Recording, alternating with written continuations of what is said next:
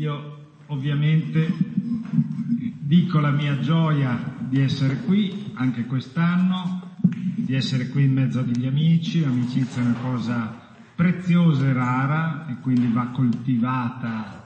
Io la coltivo almeno una volta all'anno, poi quest'anno da qui più, più, di una, più di una volta all'anno. In attesa della cittadinanza onoraria, che spero prima o poi sia l'ulteriore, deve cambiare giunta, mi dicono dalla regia. Sì, questo non lo si dice. Ma... Scusa, ma si può dare solo ai morti qui? Si può dare solo ai morti, allora semmai aspettiamo, aspettiamo qualche momento. Allora una cittadinanza onoraria davvero, onoraria nel senso. Va bene. Va bene. Allora, il, il tema, come diceva Meco, è appunto un, una riflessione di tipo biblico. In realtà la Bibbia ovviamente è già emersa abbondantemente, però proverò un po' a fare un discorso strutturato.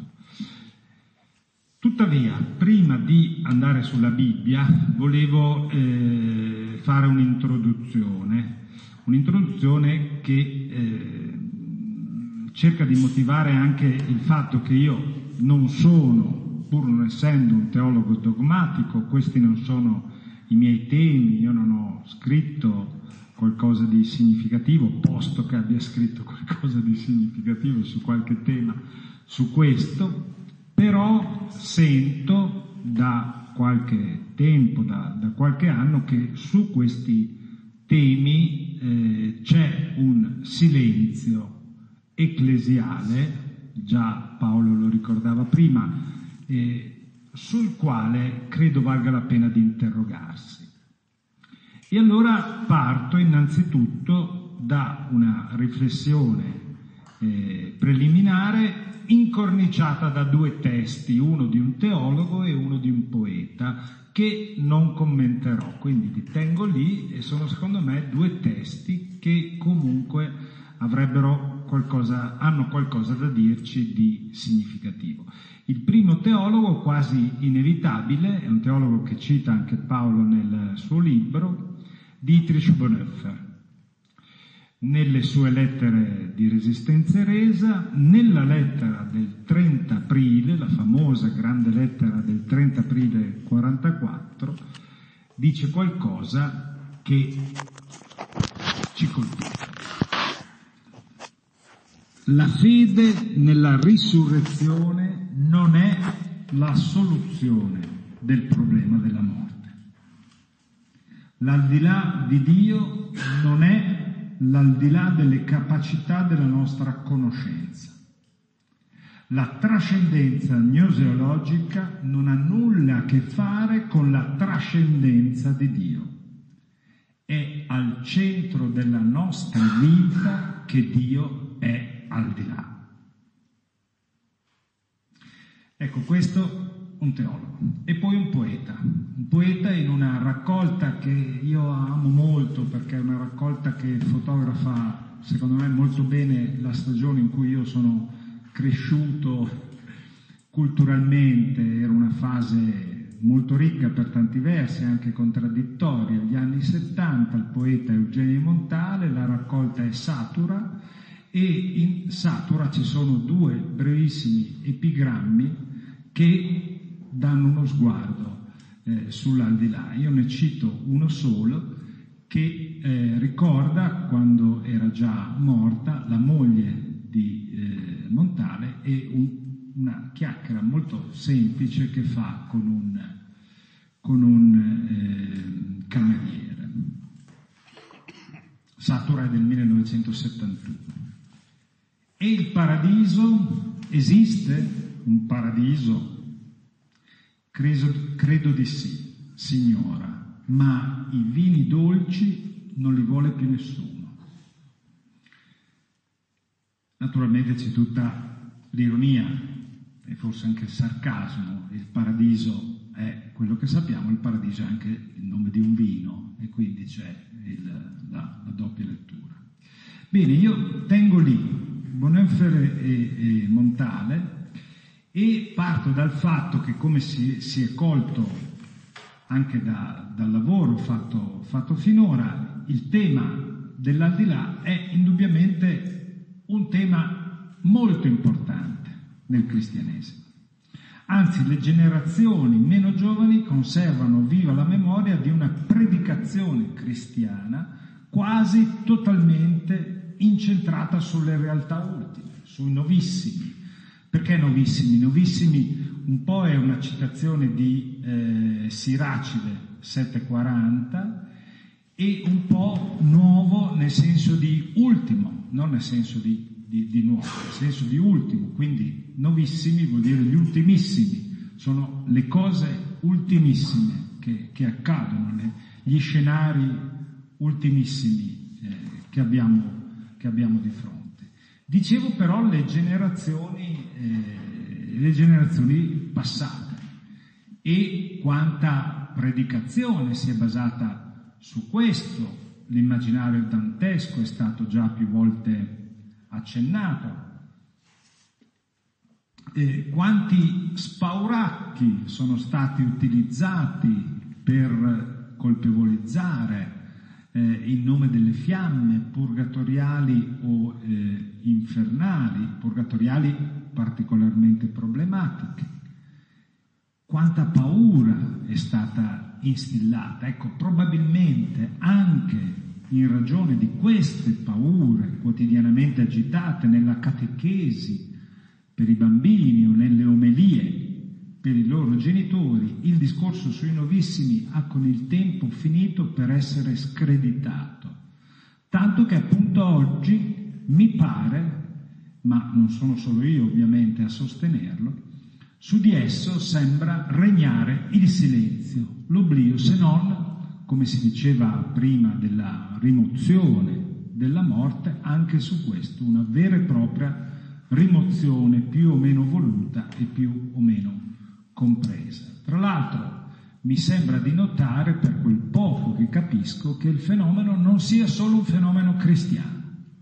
Cioè, in realtà questo problema di non riuscire più a immaginarsi l'aldilà e uno potrebbe dire, beh certo, dopo la rivoluzione copernicana già l'idea di continuare a dire in alto, in basso, i cieli in alto, l'inferno sottoterra, evidentemente non funziona più, ma questo ormai viene da, da lontano, l'abbiamo in un qualche modo eh, metabolizzato. Ho l'impressione, peraltro, che siano le religioni nel loro complesso, un po' tutte, un po' dappertutto, che si trovano ad essere imbarazzate quando sono costrette a farlo, a parlare di al di là. Allora io ho provato a eh, fare piccola, un piccolo esperimento con alcuni miei amici presbiteri ai quali ho chiesto come si rapportano appunto a questo tema nella loro pastorale. Sei o sette, tra l'altro di zone diverse, di età diverse. E la cosa che mi ha colpito è che le risposte sono state abbastanza omogenee, innanzitutto stupore per la domanda e poi eh, quasi una ammissione di fatto di difettare di strumenti, di strumenti soprattutto all'altezza della situazione. Quasi tutti mi hanno detto, ma in realtà noi parliamo di questo quando c'è un funerale, si diceva anche prima la pastora, eh, quando c'è un funerale. E quando c'è un funerale ci arrabattiamo, stati molto onesti intellettualmente, andando a ripescare l'ultimo trattato studiato nel curriculum teologico il trattato appunto eh, di escatologia, che è l'ultimo anche proprio mm, non, non casualmente, e si cerca di individuare qualche parola buona, qualche passaggio che convinca. Ma in realtà sarebbe interessante domandare durante un funerale qual è, eh, cioè, che, che, cosa si stanno immaginando i presenti, che cosa si immaginano, qual è la loro idea di eh, cosa c'è dopo.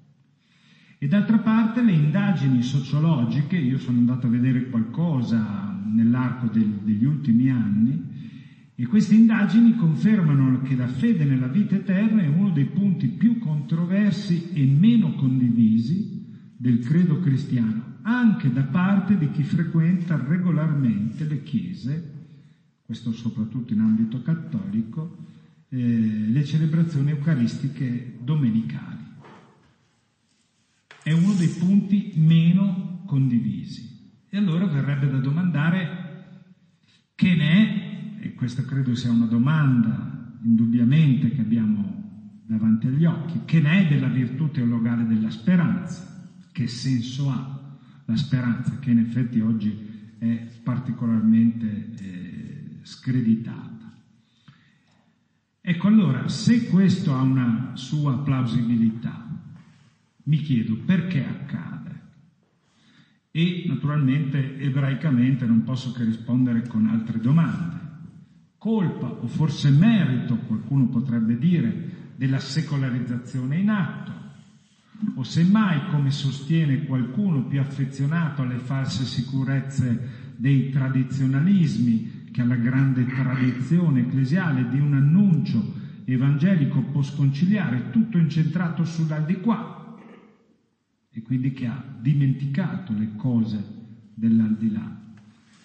Oppure di una cosiddetta rivincita di Dio, che in realtà si sta rivelando sempre più chiaramente come una persistenza del sacro e della dimensione religiosa nella cultura occidentale, a dispetto di tutti i processi di secolarizzazione in atto, più che di una reale ripresa di interesse nei confronti di Dio, il senso del quale infatti io ho l'impressione che eh, sia del tutto assente nella cultura contemporanea, o quasi, quasi. Se ne parla molto poco, diciamo.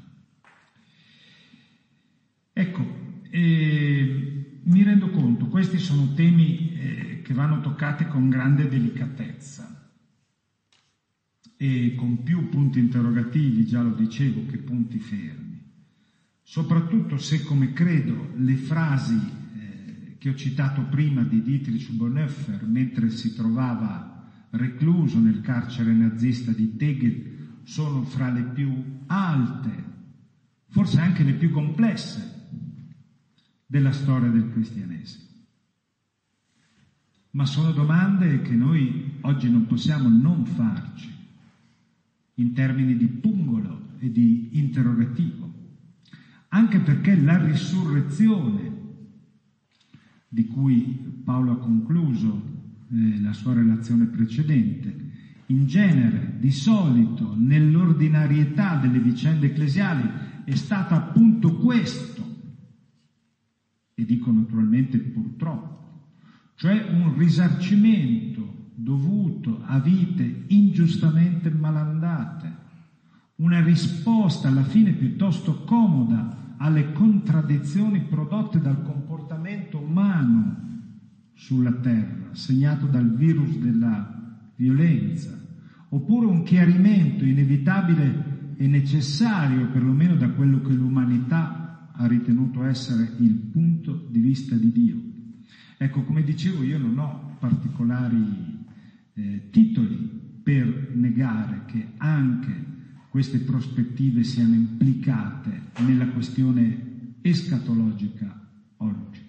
Eppure il trasferire to cure la vita autentica nel cosiddetto al di là, come nella storia delle chiese si è fatto spesso, eh, non mi pare che abbia fatto del bene al messaggio cristiano e probabilmente non sono pochi a ben vedere i danni che involontariamente questo ha causato, a cominciare dalla gran dose di alienazione che ne è derivata, dalle giustificazioni almeno indirette a comportamenti talvolta apertamente contraddittori con la parola del Vangelo. Sopporta qua giù, tanto sarai ricompensato lassù con il corollario di un crescente disagio rispetto alla modalità esasperate con cui l'escatologia è stata proposta fino a un recente passato a mo' di dispositivo moralistico per incidere sulle esistenze dei fedeli, ad esempio tramite, come accennavo prima, una presentazione terrificante della dannazione eterna. Ma ancora oggi l'immaginario con cui l'aldilà viene pensato quando viene pensato è ancora quello dei secoli scorsi, con le sue geografie, i suoi contorni, diciamolo, l'Italia è la dannazione e il bene, ma comunque di matrice dantesca. Dante è il dramma, ma è un passaggio inevitabile. Per noi è soprattutto quella roba lì, perché non possiamo non dirci danteschi. Adesso c'è anche il Dante di prossimamente, cioè il giorno dedicato a Dante come il Corriere della Sera sta proponendo da mesi. Un tipo di approccio fortemente caratterizzato da contenuti descrittivi particolareggiati e realistici che però oggi, io direi soprattutto ai giovani, ma non soltanto ai giovani, non mi pare eh, particolarmente proponibile, anche perché le immagini che esso suggerisce appaiono troppo umane e non facilmente accettabili da quel tanto di ragione scientifica che ciascuno di noi ha bene o male assorbito. E allora di fronte a questi scenari 75 anni fa Bonhoeffer da quel luogo di prigionia in cui fu costretto proprio perché aveva investito in un progetto speranza, un elemento tutt'altro che secondario nella sua scrittura, ha avuto il coraggio di mettere il dito sulla piaga e di aprire così un capitolo inedito nella riflessione cristiana sull'aldilà, nella quale oggi ho l'impressione che non possiamo che muoverci a tentoni, ma che dobbiamo cominciare a muoverci. Ecco, quindi se volete la motivazione per cui con tutta l'umiltà del mondo, eh, credo che sia necessario provare a dire qualcosa.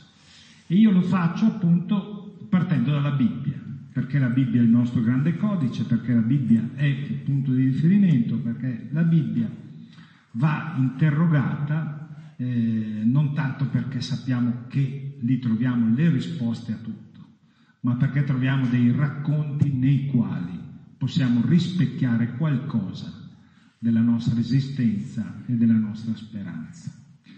E allora divido molto classicamente Primo Testamento e Nuovo Testamento. Non dirò tutto, ma ho scelto alcuni passaggi, io credo significativi, eh, per individuare delle traiettorie a partire appunto dal, dal Primo Testamento, a partire da, da un primo dato forse sorprendente, il fatto che dell'aldilà nel Primo Testamento quasi non si parla. Il Primo Testamento assegna molta più importanza a questa vita più che a qualsiasi possibilità di un'altra vita dopo la morte. Qualcuno ha scritto che la Bibbia è un grande trattato sull'educazione a gestire la morte. Questo è un grande tema, quello cui ho cominciato a dire qualcosa prima, io credo che ci sia uno spazio enorme da questo punto di vista, non solo in chiave psicologica, ma in chiave teologica. Chiave teologica. Ecco, Cosa c'è dopo la morte per buona parte del Primo Testamento? Niente oppure questo Sheol. Lo Sheol è eh, una casa delle tenebre dove si vive per modo di dire, si vive come delle ombre, come dei fantasmi, dove non si hanno relazioni con l'aldilà, qualcosa di simile all'Ade greco eh, che troviamo anche nell'Iliade e nell'Odissea. Perché il tema di fondo della Bibbia è un altro. Il tema di fondo è che Dio regna su questo mondo. Il regno di Dio è qui. E dopo la morte, per la maggior parte dei testi biblici, l'uomo è lontano da Dio, perché lo Sheol è la testimonianza di una distanza, di una differenza, di una lontananza. Non c'è per molti secoli una autentica speranza in un al di là né in una resurrezione. Ci sono, se volete, delle tracce, ma molto di più no. E tanto meno di un paradiso dopo la vita terrena. Sarà più tardi che si recupererà l'immagine del Gan Eden, quello dei primi del giardino dell'Eden, dei primi eh, tre capitoli di Genesi.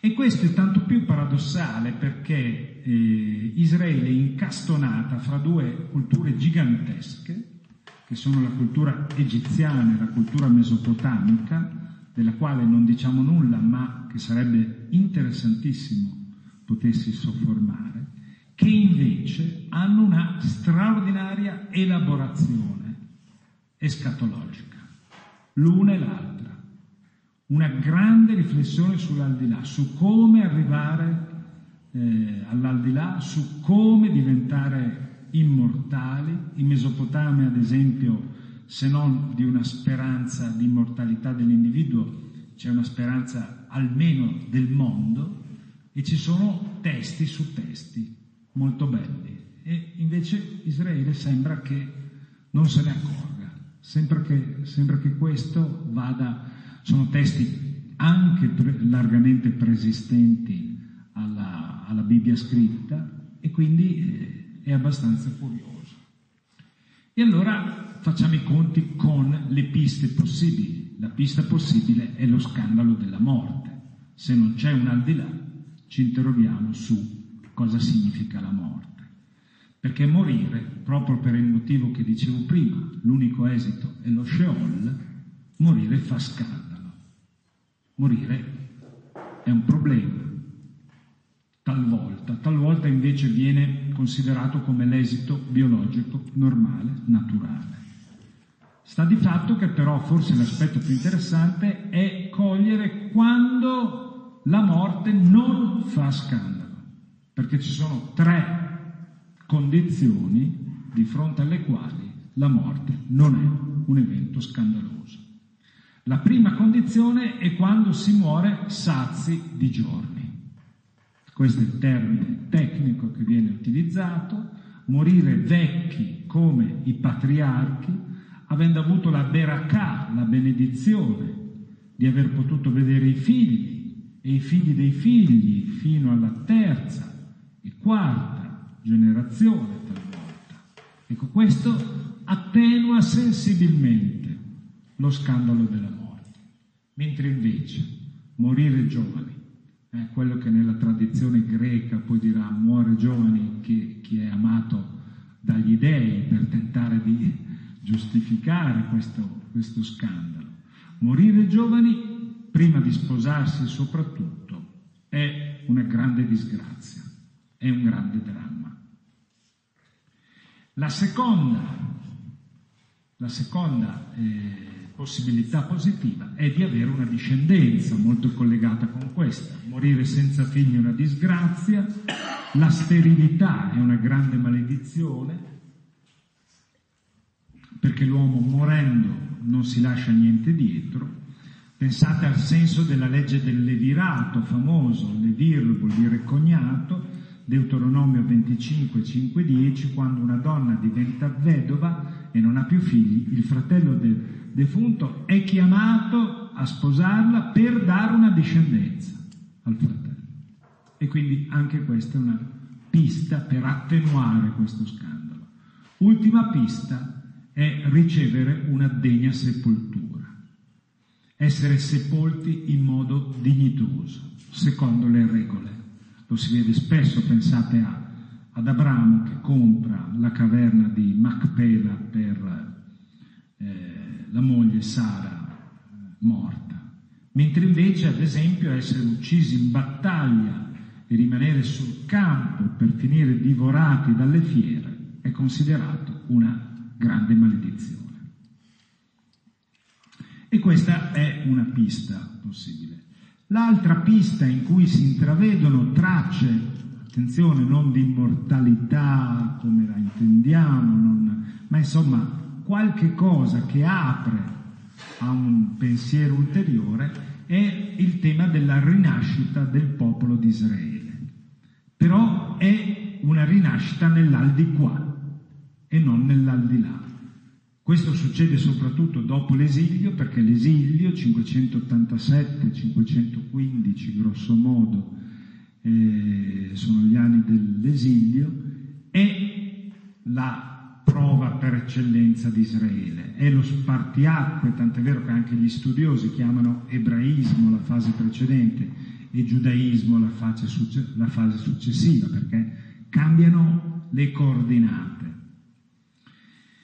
E nel mondo ebraico, che è molto più collettivo del nostro, che invece è molto individualistico, un mondo in cui è importante la famiglia e la famiglia in senso esteso e l'appartenenza a un popolo, evidentemente questo tema, la rinascita del popolo, è un tema che non poteva non colpire.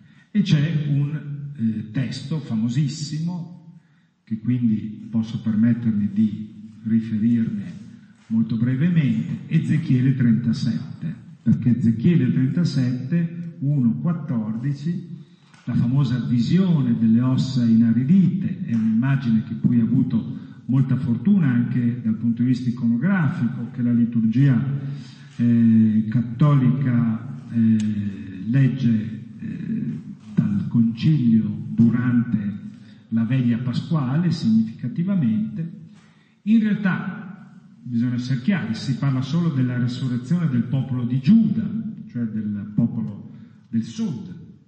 È una visione che segue la distruzione di Gerusalemme, questa grande pianura piena di ossa, e con Dio che ordina al profeta di profetizzare, le ossa si mettono assieme formando scheletri di individui, poi Dio comanda di profetizzare e le ossa si ricoprono di carne, quindi Dio ordina a Ezechiele, e questo è il passaggio del verso 9, profetizza allo spirito, profetizza uomo e di allo spirito, così dice Dio mio Signore, dai quattro venti vieni o spirito e spira in questi cadaveri, sicché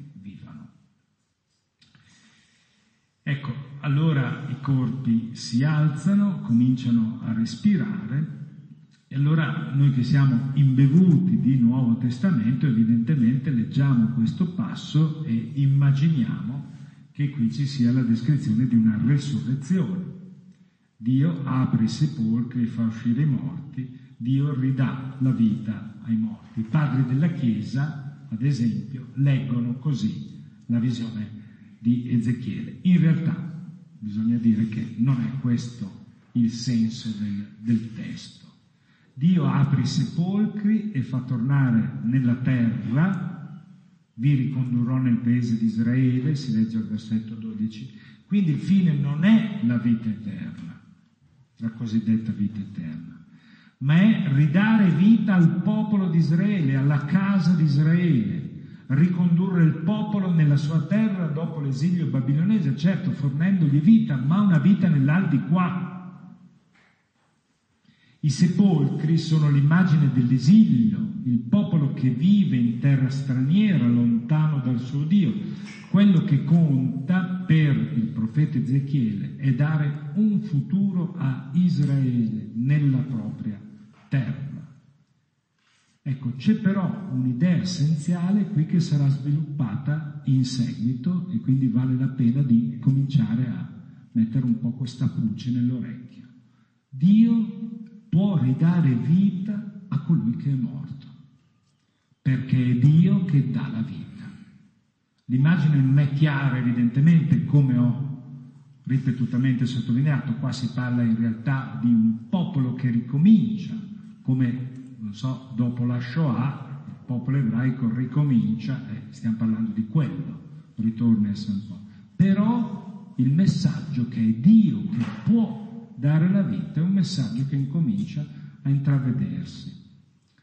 Si riprende qui un'immagine di Genesi 2 quando Dio crea il primo uomo e gli dà il respiro. Ecco, se Dio lo può dare una volta, probabilmente lo può ridare il Dio che dà la vita può ridare la vita. E allora incomincia una, uno, uno, uno scenario nuovo, che però si avrà soltanto molto più avanti. E allora normalmente gli studiosi di queste cose dicono bisogna aspettare il terzo, secondo secolo, contesto ellenistico, un quadro completamente diverso, in particolare due testi che sono di Daniele, il primo, e il secondo libro di Maccabei, l'altro, nei quali invece insospettabilmente incomincia ad apparire un riferimento a questo punto invece molto chiaro ed esplicito alla risurrezione. Daniele capitolo 12. È un testo tardivo, dicevo, qualcuno lo attribuisce addirittura al 200 circa avanti Cristo. Il contesto è, quella, è quello della persecuzione dei Maccabei dovute a Seleucidi con Antioco IV Epifane eh, e dintorni. Daniele 12, 1, 13. Ora, in quel tempo, sorgerà Michele, il gran principe, che vigila sui figli del tuo popolo. Sarà un tempo di angoscia, come non c'era mai stata dal sorgere delle nazioni fino a quel tempo. In quel tempo sarà salvato il tuo popolo, chiunque si troverà scritto sul libro. Molti di quelli che dormono nella regione della polvere si risveglieranno. Notate, molti si risveglieranno. Gli uni alla vita eterna, e gli altri alla vergogna e per l'infamia eterna. I saggi risplenderanno come lo splendore del firmamento, coloro che avranno indotto molti alla giustizia risplenderanno come le stelle per sempre. Naturalmente sono immagini molto umane, poetiche anche. Sono le immagini che incominciano a intravedere qualche cosa di più. Il testo resta enigmatico, indubbiamente, però questa doppia resurrezione viene esplicitamente proclamata. Questi alla vita eterna, che cosa sia la vita eterna, poi punto interrogativo, quelli all'infamia eterna. Certo, il testo è riferito al solo Israele, mai da dimenticare basato su una considerazione di giustizia, dato che Dio è giusto, deve essere giusto, per cui non può permettere che spariscano per sempre quanti gli sono stati fedeli fino alla morte, i martiri. I saggi, dice Daniele, saranno come le stelle, in eterno, per sempre. Il futuro di Israele è nelle loro mani, il loro nome non sparirà. Ecco, non è evidentemente chiaro del tutto il senso. Cosa vuol dire vivranno in eterno? Cosa vuol dire saranno come le stelle in eterno per sempre? Saranno famosi come le stelle oppure saranno trasfigurati, saranno trasformati per vivere nell'eternità. Ecco, sta di fatto però che si apre una pista diversa. Una pista diversa che viene confermata in maniera ancora più chiara dal secondo libro di Maccabei. Notate, il secondo libro di Maccabei non c'è nella Bibbia ebraica, nel Tanakh, però c'è nelle, eh, nella Bibbia cattolica, viene considerato pseudoepigrafo e pseudocanonico, deuterocanonico, ci arriverò, deuterocanonico dalle Bibbie protestanti. E siamo nel 160 avanti Cristo. Antioco IV Epifane, l'ellenizzazione forzata, eh, il dramma diffuso, è questa storia famosa del martirio dei sette fratelli. Curiosamente torneranno dopo, in un passo che citerò, sette fratelli, ma in un contesto completamente diverso la mamma di questi sette fratelli incoraggia i suoi figli a non abbandonare la loro fede. A uno di loro dice, nel capitolo 7, versetto 23, senza dubbio, dato ormai senza dubbio, il creatore dell'universo, che ha plasmato all'origine l'uomo e ha provveduto alla generazione di tutti. Per la sua misericordia vi restituirà di nuovo il respiro e la vita, poiché voi ora per le sue leggi non vi preoccupate di voi stessi. Ecco, a questo punto si può dire siamo di fronte a una fede nella risurrezione.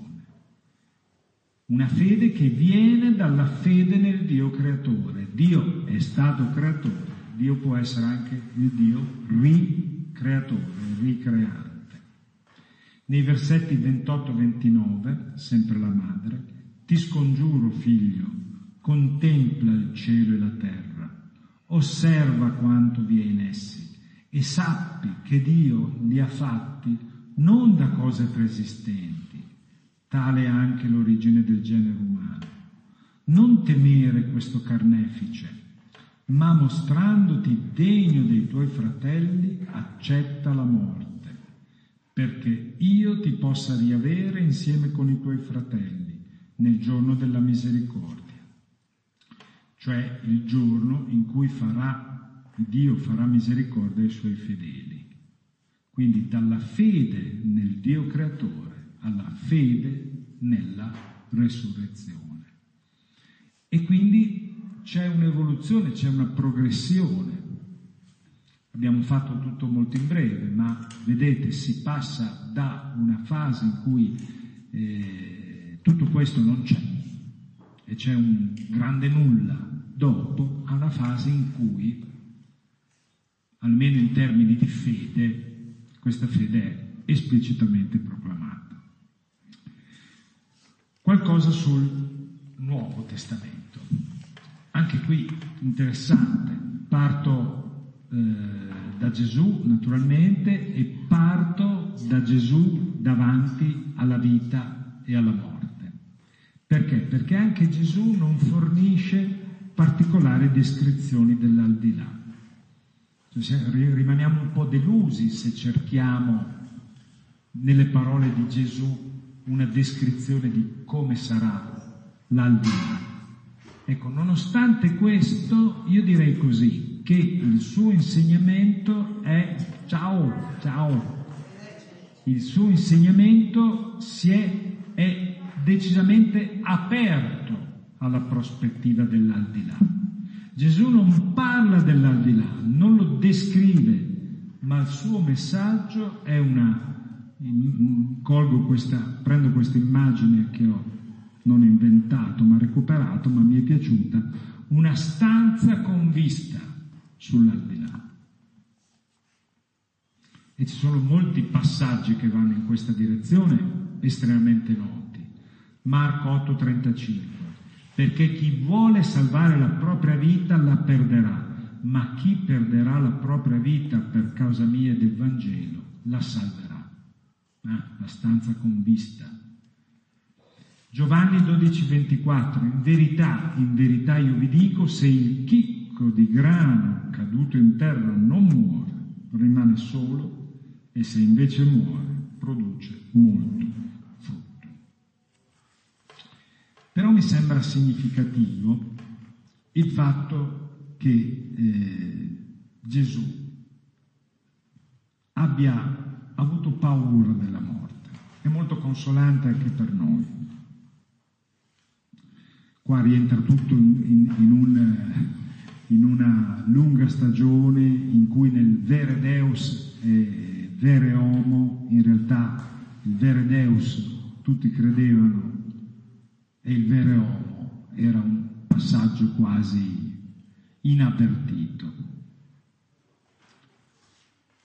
Davanti alla morte Gesù non ha timore di perdersi, ma ha paura come quella di ogni essere umano. E gli esempi sono tanti. Nel Getsemani, ad esempio, Gesù ha provato paura, tristezza, angoscia. Ai discepoli rivela in Marco 14:34, la mia anima è triste fino a morire, vegliate. In Marco 14:36, poco dopo, Abba Padre, tutto è possibile a te, ma allontana tu da me questo calice. Anche se alla fine dice non come voglio io, ma come vuoi tu. Tra l'altro sarebbe molto interessante, non abbiamo tempo per farlo, quindi vi, vi butto lì questa, questo spunto, andare a vedere le quattro tipologie di morte che vengono descritte dai quattro Vangeli, di morte di Gesù. Perché sono quattro morti molto diverse e sono quasi una fenomenologia, una rassegna di tutte le possibili morti che potremmo avere l'avventura di, eh, di fare. Sono morte alcune molto pacificate, alcune terribili, quel grido inarticolato, quel grido in, inarticolato, quindi non è eh, scontato. Marco 15:34, il parallelo in Matteo 27:46, Eloi, Leoi, le massa bactani, che significa Dio mio, Dio mio, perché mi hai abbandonato. È la citazione di un salmo, l'inizio di un salmo, la tradizione ebraica vuole che basti l'inizio per rimandare al salmo 22. Chiaramente Gesù non dubita dell'esistenza dell'altra stanza, però soffre questo passaggio umanamente terribilmente, lo soffre. La domanda è una domanda seria. Non dubita che Dio ci sia, ma percepisce l'abbandono nel momento della morte. Ancora Gesù e la risurrezione. Quindi siamo nell'ultima fase del ministero di Gesù a Gerusalemme. Ecco, questo è il passaggio che dicevo prima, dove ci sono ancora sette fratelli. Eh, Marco 12, 18, 27. Sia i sadducei sia i farisei lo attaccano, tra l'altro non dimentichiamo mai, ai farisei lui è molto vicino. I problemi che nascono è proprio perché è vicino alla sensibilità farisaica. Purtroppo nella tradizione cristiana questo l'abbiamo dimenticato, abbiamo inventato anche questo aggettivo farisaico che peggiore eh, di ipocrisia, ma in realtà è molto... Mentre invece con i sadducei, con l'aristocrazia del Tempio, i problemi sono molto seri. Perché? Perché c'è una teologia diversa, perché il volto di Dio che emerge dai racconti e dalla vita di Gesù non è il volto di Dio che emerge dal pensiero e dai gesti dell'aristocrazia sacerdotale.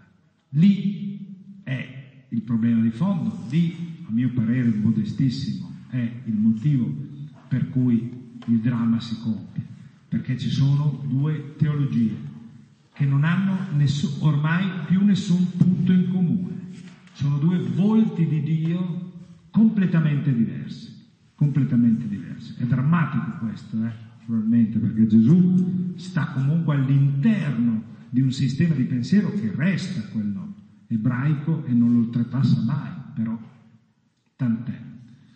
Marco 12, 18, 27. I sadducei gli dicono, maestro, Mosè ha scritto che muore il fratello di uno e lascia la moglie senza figli, la storia la conoscete, il fratello deve prendere le mogli, appunto e la legge del devirato e dargli un figlio e allora c'erano sette fratelli, muore il primo, poi il secondo, il tipico trabocchetto di scuola che viene proposto a Gesù, infine dopo tutti muore anche la moglie. E allora nella resurrezione, quando risorgeranno, a chi di loro apparterrà, verbo significativo, apparterrà la donna. E Gesù, qua bisognerebbe davvero starci molto sopra, non lo facciamo. Siete in errore perché non conoscete né le scritture né la dinamis di Dio, né la potenza di Dio. Quando risusciteranno dai morti, infatti, non prenderanno moglie né marito, non saranno come, ma saranno come angeli nei cieli sui morti che devono risorgere. Nel libro di Mosè sta scritto a proposito del roveto che Dio gli parlò dicendo io sono il Dio di Abramo, di Isacco di Giacobbe, non è un Dio dei morti, ma dei viventi. Voi siete in grave errore. Ecco, questo è un testo fondamentale per avere una prima ipotesi di lavoro, perché qui Gesù rivela una cosa importante. Si passa di là attraverso la risurrezione. Questa è la cosa più importante da dire, anche se noi forse dando per scontata in un qualche modo la risurrezione, vorremmo sapere come sono fatti i novissimi, l'inferno. Il purgatorio non è nei novissimi, ma insomma è nei dintorni. Il paradiso.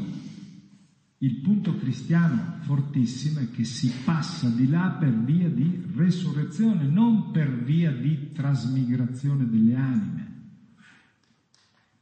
ma come risurrezione. Di fronte alla trappola perfetta dei Sadducei basata sulla Torah, eh, perché la legge del Levirato è nella Torah, Gesù risponde, uno, non capite le scritture che aprono l'uomo alla vita eterna, aprono allo spazio oltre la morte. Due, allora saranno come angeli nei cieli, non prenderanno moglie né marito. La risurrezione esiste, ma è una cosa differente rispetto alla vita terrena. Cosa sarà? Ma è una cosa diversa. Ecco il motivo per cui Gesù, diciamo, torna secondo le nostre categorie, ma non è quello di prima. Ecco perché viene preso per un ortolano, viene preso per, per, per uno, uno, no, non viene riconosciuto, perché appunto non sono più le stesse cellule, non è più la stessa cosa. Ecco, la questione è, potremmo dire, trasfigurato, forse la cosa più vicina dal punto di vista evangelico a quella situazione è l'esperienza della trasfigurazione. È qualcosa di altro, è qualcosa di altrimenti. Nell'aldilà c'è un rapportarsi non più fisico, questo senz'altro, perché è il corpo, ma non è quel corpo lì non è quel corpo qui, quello che conosciamo noi. Tre, Dio di Abramo, di Isacco e di Giacobbe. E qui è molto bello, perché c'è la fedeltà di Dio agli uomini che sceglie, a quegli uomini che ama, agli uomini ai quali parla, ad Abramo, ad Isacco, a Giacobbe, alla storia di questo popolo. La pista per poter pensare l'aldilà è percepire chi è Dio. È la fedeltà di Dio alla vita che ci ha donata, alla risposta faticosa, alle risposte faticose, a volte nobili, che ci ha fatte fare. È davvero possibile che Dio butti via tutto questo, che tutto questo non serva più, che tutto questo sia inutile, che tutto questo sia vano. Gesù si è mosso su questa linea, ricordando che Dio è il Dio di Abramo, di Isacco, di Giacobbe, cioè non è un Dio dei morti, ma il Dio dei viventi.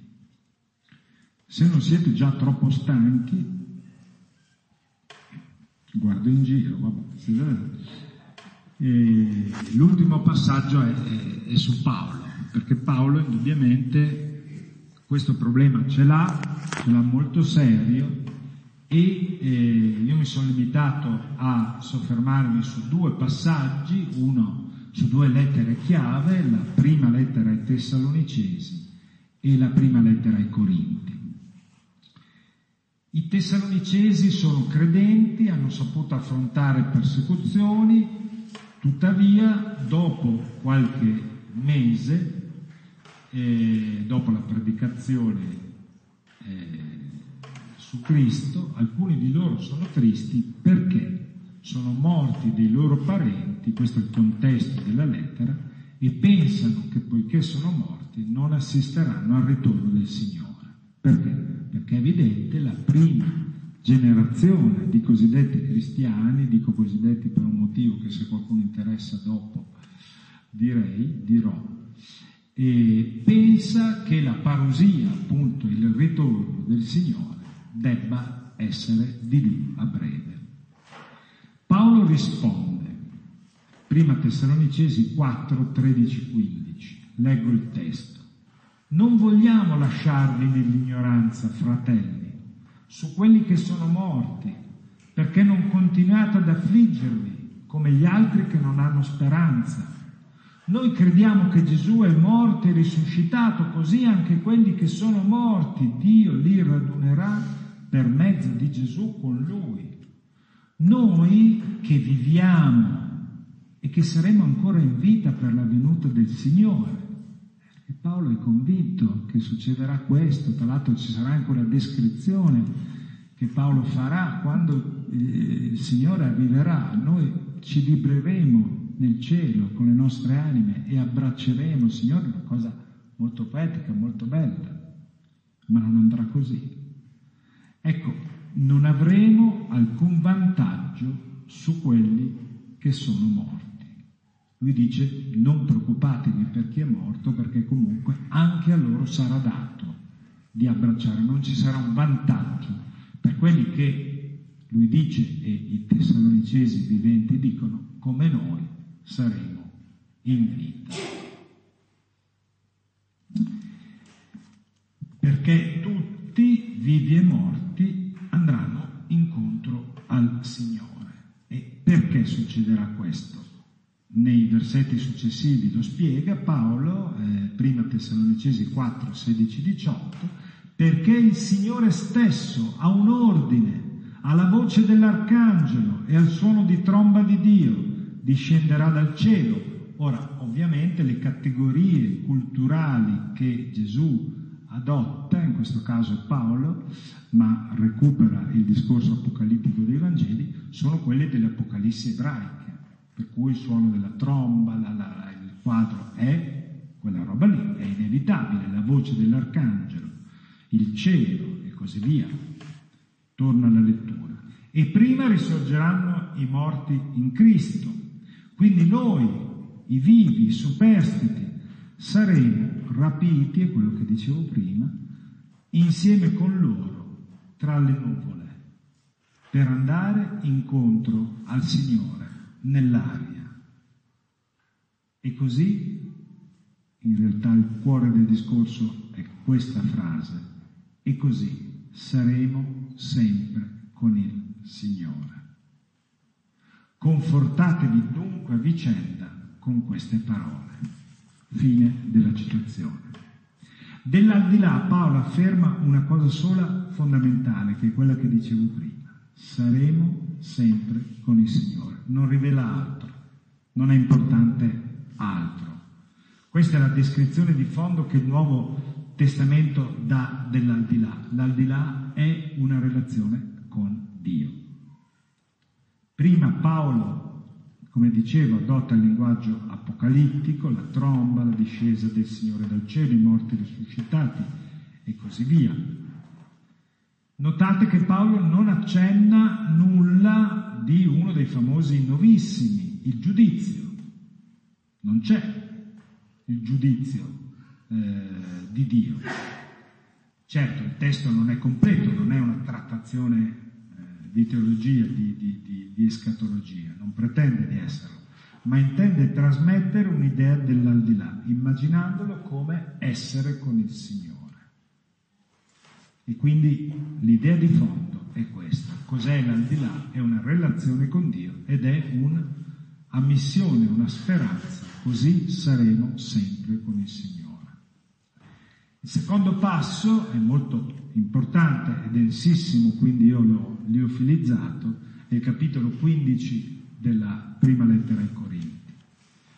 Corinto è una metropoli, è una delle prime comunità che sono diventate, tra virgolette, cristiane, con Paolo, Corinto è una città ricca, le difficoltà dei Corinti riguardano il fatto che non credono alla nostra resurrezione, al massimo possono credere alla resurrezione di Cristo. E allora Paolo insiste che non ha senso credere alla resurrezione di Gesù se non si crede alla nostra resurrezione. È un capitolo molto bello, vi invito poi a leggerlo, insomma, a rileggerlo. Capitolo lungo, è una descrizione e non descrizione per certi versi, in realtà, di come saremo eh, nell'aldilà, di quando ci sarà l'instaurazione del regno di Cristo, quando Dio sarà tutto in tutti, dice al versetto 28.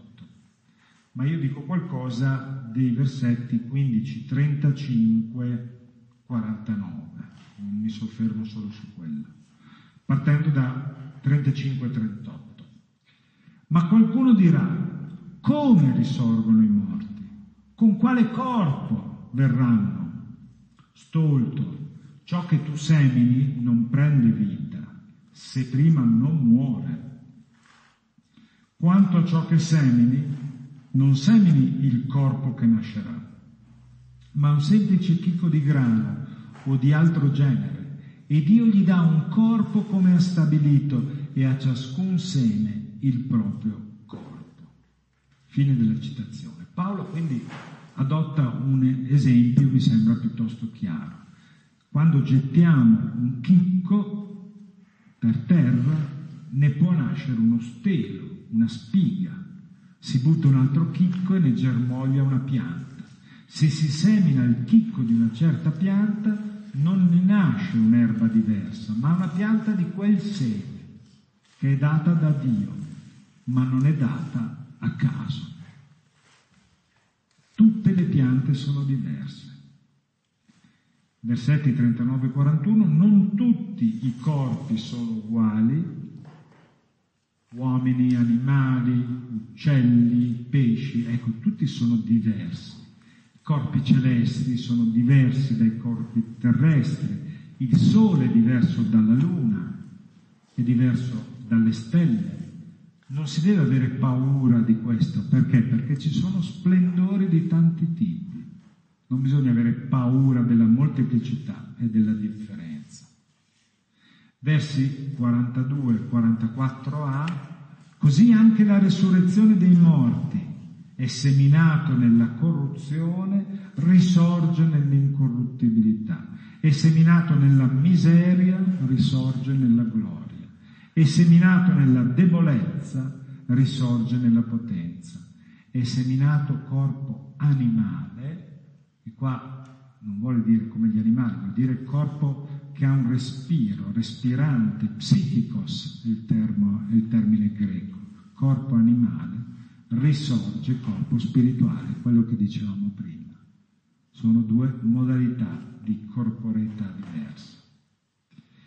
Versi 44b-49, infine, c'è un corpo animale ma anche un corpo spirituale. Sta scritto che il primo uomo, Adamo, divenne un essere vivente, ma l'ultimo Adamo divenne uno spirito datore di vita. Il primo uomo tratto dalla terra, eh, Adamo è proprio il terrestre, il terricolo, è fatto di terra. Il secondo viene dal cielo.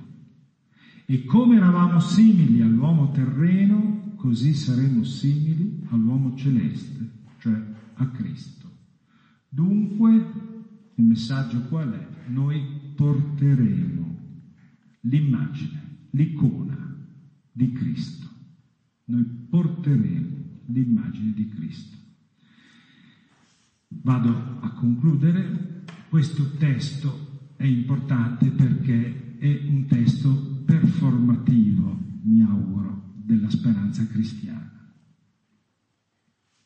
Come oggi portiamo il corpo di Adamo, così un giorno porteremo il corpo dell'altro Adamo, dell'ultimo Adamo, del nuovo Adamo, nel senso dei novissimi proprio, quello del Signore risolto. E una breve conclusione. In quel giorno ci sarà dunque una continuità tra la vita presente e la vita futura. Certo ci sarà una trasformazione, ma ci sarà anche una continuità e questo è un tema mai abbastanza sottolineato, cristiano, del già e non ancora. Vi dicevo, non c'è il giudizio, qualcuno può essere scandalizzato, in realtà da un certo punto di vista Dio non giudicherà nulla, nel senso che semplicemente fotograferà quello che è, prenderà quello che è. E allora qui, per avere l'immagine più realistica di questo momento, dobbiamo andare a Matteo 25. Matteo 25, 31 46, la famosa visione dei, dei capri da una parte e delle pecore dall'altra. Avevo fame e mi avete dato da mangiare. Avevo fame e non mi avete dato da mangiare. Ecco questa scena descritta in Matteo 25, 31, 46 non distingue eh, i cristiani, sembra quasi che non conti nulla anzi tolgo il quasi, sembra che non conti nulla avere la carta d'identità di cristiano. Infatti il racconto di Matteo mostra tutte le genti ammassate insieme, secondo sempre schemi apocalittici, e Gesù non chiede ai cristiani di mettersi da parte, voi avete un bonus, perché prima deve giudicare i pagani. Non succede così. Al contrario, il figlio dell'uomo si siede ed è l'intera umanità che viene divisa in due parti. Ed egli dice loro che quello che hanno fatto è ciò che conta davvero. Questa è la continuità, ciò che hanno fatto, come hanno vissuto. L'aldilà si gioca nell'aldilà. Il non ancora è guidato dal già. E allora ci dovremmo probabilmente chiedere che cosa siamo noi già.